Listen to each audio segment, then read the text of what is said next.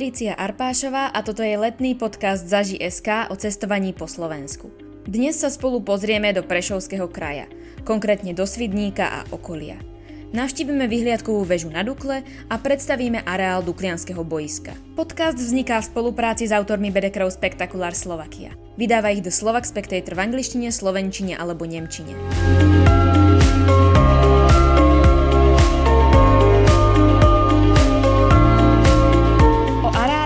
Duklianského boiska som sa rozprávala s Petrom Holíkom z Vojenského historického múzea vo Svidníku.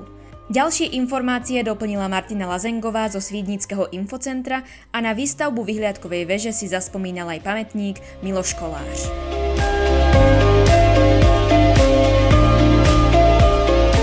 Po niekoľkých mesiacoch rekonštrukcie, ktorá prebiehala vo viacerých etapách, sa vyhliadková väža Dukla opäť otvorila verejnosti. Viac o veži porozpráva Peter Holík. Časť vonkajšieho plašťa bola rekonštruovaná v nedávnom období, bolo to na jar v roku 2023, ale akože stavba ako takáto je od roku 74, začali ju stavať v roku 1972, vysoká je 49 metrov, predtým na tomto mieste stála ešte od roku 1959 do roku 1967 drevená vyhliadková väža, tá je vysoká 18 metrov. Navštevníci môžu fotografiu tejto drevenej vyhliadkovej väže vidieť v našej expozícii. Obidve vyhliadkové väže tak ako tá predtým drevená, ako aj táto betónová sú postavené takmer presne na mieste, kde mal v čase Karpatsko-Duklianskej operácie jednu zo svojich veliteľských pozorovateľní armádny generál Ludvík Svoboda, veliteľ prvého Československého armádneho zboru v ZSSR. Bol to čisto iba projekt československý, alebo sa zapojili napríklad aj Poliaci? Dá sa povedať, že projekt to bol v podstate československý, hoci tá otázka je správna, lebo to, že sa väža nachádza takmer priamo na slovensko-poľskej alebo niekdajšej československo-polskej štátnej hranici, tak samozrejme, že môže to evokovať, že väža bola vystavená v spolupráci, ale nebolo to tak. Bol to čisto československý projekt vojenských historikov z vtedajšieho vojenského historického ústavu v Prahe, pretože tá prvá drevená výhľadková väža bola postavená v roku 1959. Bolo to pri príležitosti 15. výročia oslav Karpatsko-Duklianskej operácie s tým, že v tom roku boli verejnosti sprístupnené viaceré objekty súčasného Duklianského boiska. S tým, že potom, keď tá väža drevená prestala už verejnosti slúžiť, tak bolo rozhodnuté o tom, že sa postaví moderná betónová vyhliadková väža. Výstavbu mali na starosti vojenské stavby Brno, s tým, že sa účastnili aj vojaci Československej ľudovej armády, ktorí v tom čase vykonávali základnú vojenskú službu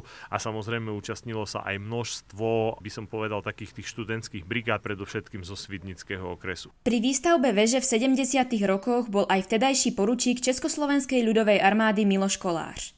Prezradil nám, ako sa k výstavbe dostal. Stalo se to tak, že jsem tam byl poslaný z vojáky, asi zhruba s 30 členou skupinou která měla za úkol stavět vyhlídkovou věž nad Dukelským průsmykem. Čo bolo vašou úlohou? Dělal jsem takový dozor nad nimi, převážel jsem na stavbu, protože jsme byli ubytovaní v Príkrej, vesničce pod průsmykem a odtud jsme ráno jezdili nahoru a stavěli. Ono to bylo na směny, protože ta stavba se nesměla zastavit. Jak se táhl ten beton nahoru, tak nesměl stvrdnout, aby to dobře mělo ty svoje vlastnosti. Takže to bylo nepřetržité budování toho dříku, jak bych řekl. A to byl vlastně můj hlavní úkol. Samozřejmě jsem musel vojákům vozit tam taky stravu, vozit je zpátky, aby se mi tam nějak nedělal nějaký nezbednosti. Vy ste spomínali, že ste mali aj nejaký problém s Poliakmi, ako to bolo? No tak přímo s Poláky, ne, že jo, ale když hlavní projektant připravil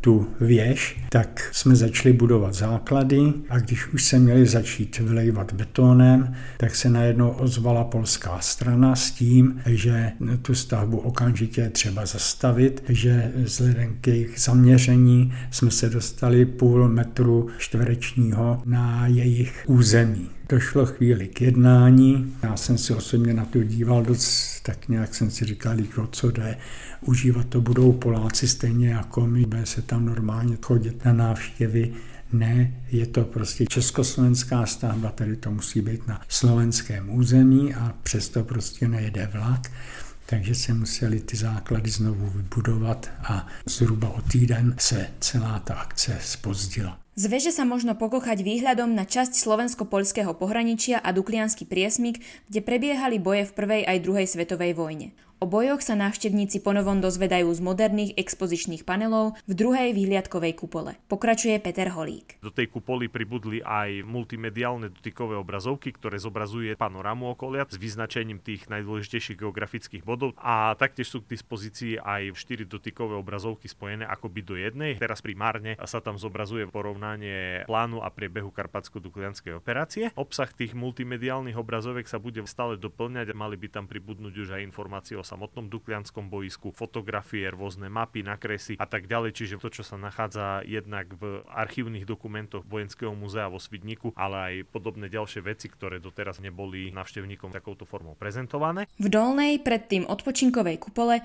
plánujú ďalšiu expozíciu upresňuje Peter Holík. Tam sa plánuje vytvoriť expozícia s názvom Duklianské boisko v premenách času, kde budú zase moderné expozičné panely, ktoré budú obsahovať jednotlivé informácie o všetkých týchto pamätníkoch a všetkých národných kultúrnych pamiatkách, pamiatkových a ďalších objektoch, ktoré sa nachádzajú v priestore Duklianského boiska, ale tiež to bude doplnené o multimediálny obsah a takouto novinkou bude imitácia tzv. minového poľa, keďže dá sa povedať, že Karpatsko-Duklianská operácia bola aj o tom, že v podstate Nemci zaminovali takmer celý terén Dukelského boiska, tak teraz navštevníci budú mať možnosť sa prejsť po minovom poli a jednoducho tam sa to plánuje urobiť takým spôsobom, že keď ten navštevník akože stúpi na tú minu, tak by mal nasledovať istý zvukový efekt. S tým, že samozrejme plánuje sa potom rekonštrukcia aj tej prizemnej časti a tu sa má celý priestor prerobiť tak, že navštevník keď vstúpi do veže, automaticky sa ocitá v roku 1944 na Duklianskom boisku. O pozostatkoch vojny, ktoré sa našli počas stavby veže, hovorí Miloš Kolář. Nevím teďkom, jak se jmenovala ta druhá vesnice, v který bydlela ta druhá parta. Tam tomu velel můj kolega z praporu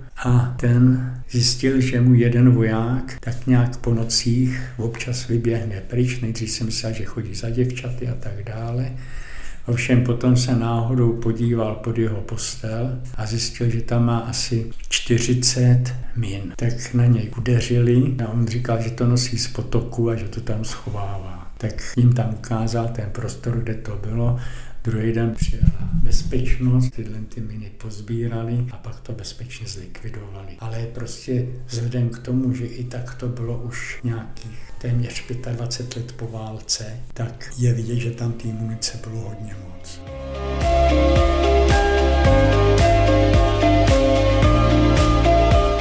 Súčasťou areálu Duklianského boiska je aj Vojenské historické múzeum vo Svidníku. Približuje Peter Holík. Tam je predovšetkým k dispozícii centrálna expozícia s názvom Vojenské dejiny Slovenska v rokoch 1914 až 1945, kde takisto vlastne formou moderných expozičných panelov je prezentovaná vojenská história, tie najzásadnejšie body týkajúce sa vojenskej histórie práve od tých rokov 1914 po rok 45. Samozrejme vo Svidníku tie vojnové roky sú zamerané predovšetkým aj na udalosti, ktoré sa odohrali všeobecne vo svete, ale predovšetkým na udalosti, ktoré prebehli práve tu na v oblasti Duklianského boiska. K dispozícii kolekcii sú aj trojrozmerné dobové predmety, či už z prvej svetovej vojny, medzivojnového obdobia alebo druhej svetovej vojny. Väčšina z týchto predmetov sú originály. Ktorý z tých exponátov je najvzácnejší?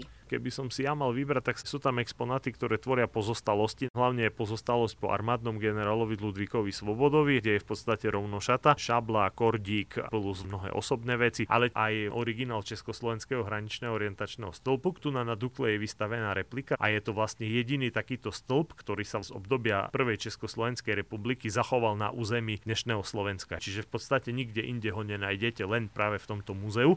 No a potom ďalší vzácný exponát, to je pôvodná na hrob hrobná tabuľa z hrobu generála Sazavského. Vyrobili to dvaja vojaci Československého armádneho zboru, ktorí vyrovnali plech z nábojnice a do nej vytepali ten nápis, ktorý potom bol umiestnený na tom kríži, kde bol pochovaný Sazavský. A potom, keď bolo jeho telo exhumované na novo vybudovaný pamätník, tak tá tabula sa našťastie zachovala. Čo všetko môžu návštevníci vidieť, keď sa vydajú do areálu Duklianského boiska? Je tu teda väža, múzeum. Čo sa týka samotného areálu Duklianského boiska, tak ten môžeme rozdeliť na tri lokality. Prvá lokalita je Dukla, to je v podstate oblasť oblasť Duklianského priesmiku, potom ďalšia lokalita je tzv. údolie smrti a ďalšia lokalita je práve Svidník. Hej, aby som začal v podstate tým Svidníkom, kde ste spomenuli vlastne to múzeum. Popri múzeu sa nachádza park bojovej techniky, kde je umiestnený 14 exponátov ťažkej bojovej techniky, či už tankovej, delostreleckej, leteckej, ale aj automobilovej. V blízkosti sa nachádza aj pamätník sovietskej armády. Je tam pochovaných 9000 sovietských vojakov, ktorí padli v priestore Duklianského boiska počas karpatsko-duklianskej operácie. Ďalej ešte v meste Svidník pamätník mi ide na dnes spomenúť, aj keď Vojenský historický ústav nie je priamo správca tohto objektu, ale veľmi pekná socha s pamätníkom je postavená v centre mesta a je venovaná armádnemu generálovi Ludvíkovi Svobodovi. Potom, keď sa presúvame ďalej smerom na Duklu, tak asi takých zhruba 5 km za Svidníkom je lokalita tzv. Udolia smrti. Ono to začína pomníkom Taran, ten je v sprave Vojenského historického ústavu. Je to pomník, ktorý pripomína dva do seba vklinené tanky. Tento pamätník bol postavený práve na pamiatku ťažkých tankových bojov, ktoré sa v Udoli smrti uskutočnili. Potom samotnom Udoli smrti v jednotlivých obciach je vystavená tanková technika. Tá hlavná lokalita je medzi dedinami Kapišová a Kružľová niž napísaná, kde je na luke postavená sovietská tanková rota v útoku s tým, že je to doplnené altánkami, mapami, ktoré zachytávajú tú historickú situáciu v Udoli smrti. Vyhliadková väža je tam postavená a v knihe slovenských rekordov zapísaný v najväčší exteriérový nápis Udolie smrti, ktorý vidíte už teda z diaľky. Potom treťou lokalitou je Dukla, tu už sme spomínali vyhliadkovú väžu, ale ďalším centrálnym objektom je pamätník Československého armádneho zboru v ZSSR, kde je pochovaných 565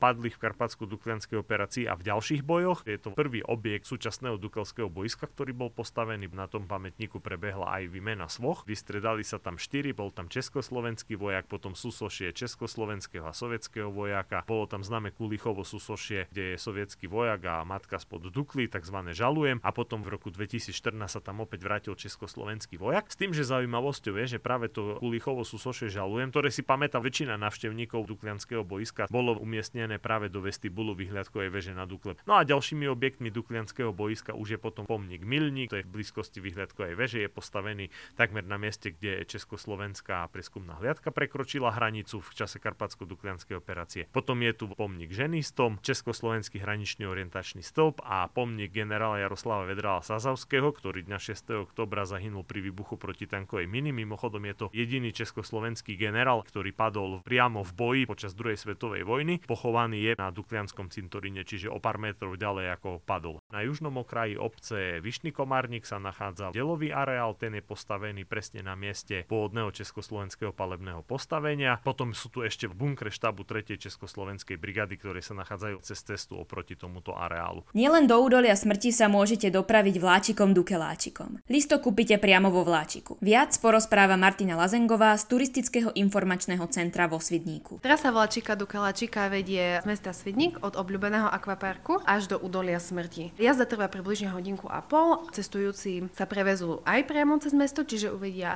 aj Svidník, aj to údolie smrti, kde majú nejakých 10-15 minút na prehliadku a vedia sa vrátiť vláčikom pekne až do Svidníka, alebo môžu v tom údolí smrti stráviť viac času a vrátiť sa do Svidníka ďalším spojom. Čiže viacero vláčikov ide za deň. Tento rok vláčik premáva v troch časoch, to je o 14.30, o 16.00 a o 17.40. Čiže keď nastúpia napríklad na prvý spoj, vedia sa vrátiť späť do mesta druhým spojom.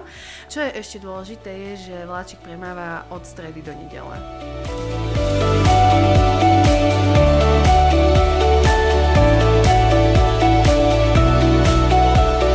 Prišiel čas na tri záverečné cestovateľské odporúčania v Prešovskom kraji. Viac nájdete v cestovateľských sprievodcoch Slovensko alebo Tatras Travel Guide z edície Spektakulár Slovakia. Bludisko Čertová skala v areáli Viktorínych záhrad Starej Ľubovni je najväčšie svojho druhu v strednej Európe. Otvorili ho minulý rok a v jeho strede nájdete vyhliadkovú väžu. Z nej sa vám naskytne výhľad na nedaleký Ľubovniansky hrad. Pre cyklistov sme ako typ vybrali medzinárodnú cyklotrasu Aquavelo. Tvorí ju 230-kilometrový úsek po slovensko-poľskom pohraničí. Trasa prechádza cez prírodné rezervácie okolo pamiatok drevenej architektúry či cez významné kúpeľné oblasti. Na slovenskej strane prejdete napríklad Bardejovom, Vyšnými ružbachmi či Starou Ľubovňou. Tohtoročnou novinkou vo Svidníku sú sprievodcovské služby. Viac približuje Martina Lazengová zo Svidníckého infocentra. Sprievodcovské služby si môžu návštevníci zarezervovať buď prostredníctvom mailu, na telefónnom čísle, ale taktiež fungujeme flexibilne aj na Facebooku a na iných sociálnych sieťach, čiže dá sa to aj takto. Čo sa týka samotného sprievodcovania a výletu, to nechávame v režii návštevníkov. Samozrejme vieme im poradiť, odporučiť miesta, ale primárne takým našim vodítkom je to, čo oni chcú hlavne vidieť. Hej, či už sú napríklad tie vojenské pamiatky, drevené chrámy, ale vždy sa im snažíme ponúknuť aj niečo také extra, možno niečo, o čom nepočuli, čo nevedeli, aby sme im to ukázali a priblížili nielen Dublu a okolie Svidníka, ale aj Svidník ako taký.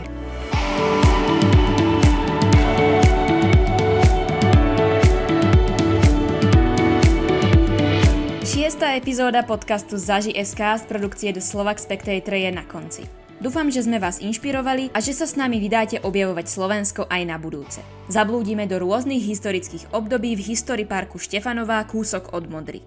Ja som Patrícia Arpášová a prajem vám príjemný a snáď aj trochu cestovateľský týždeň.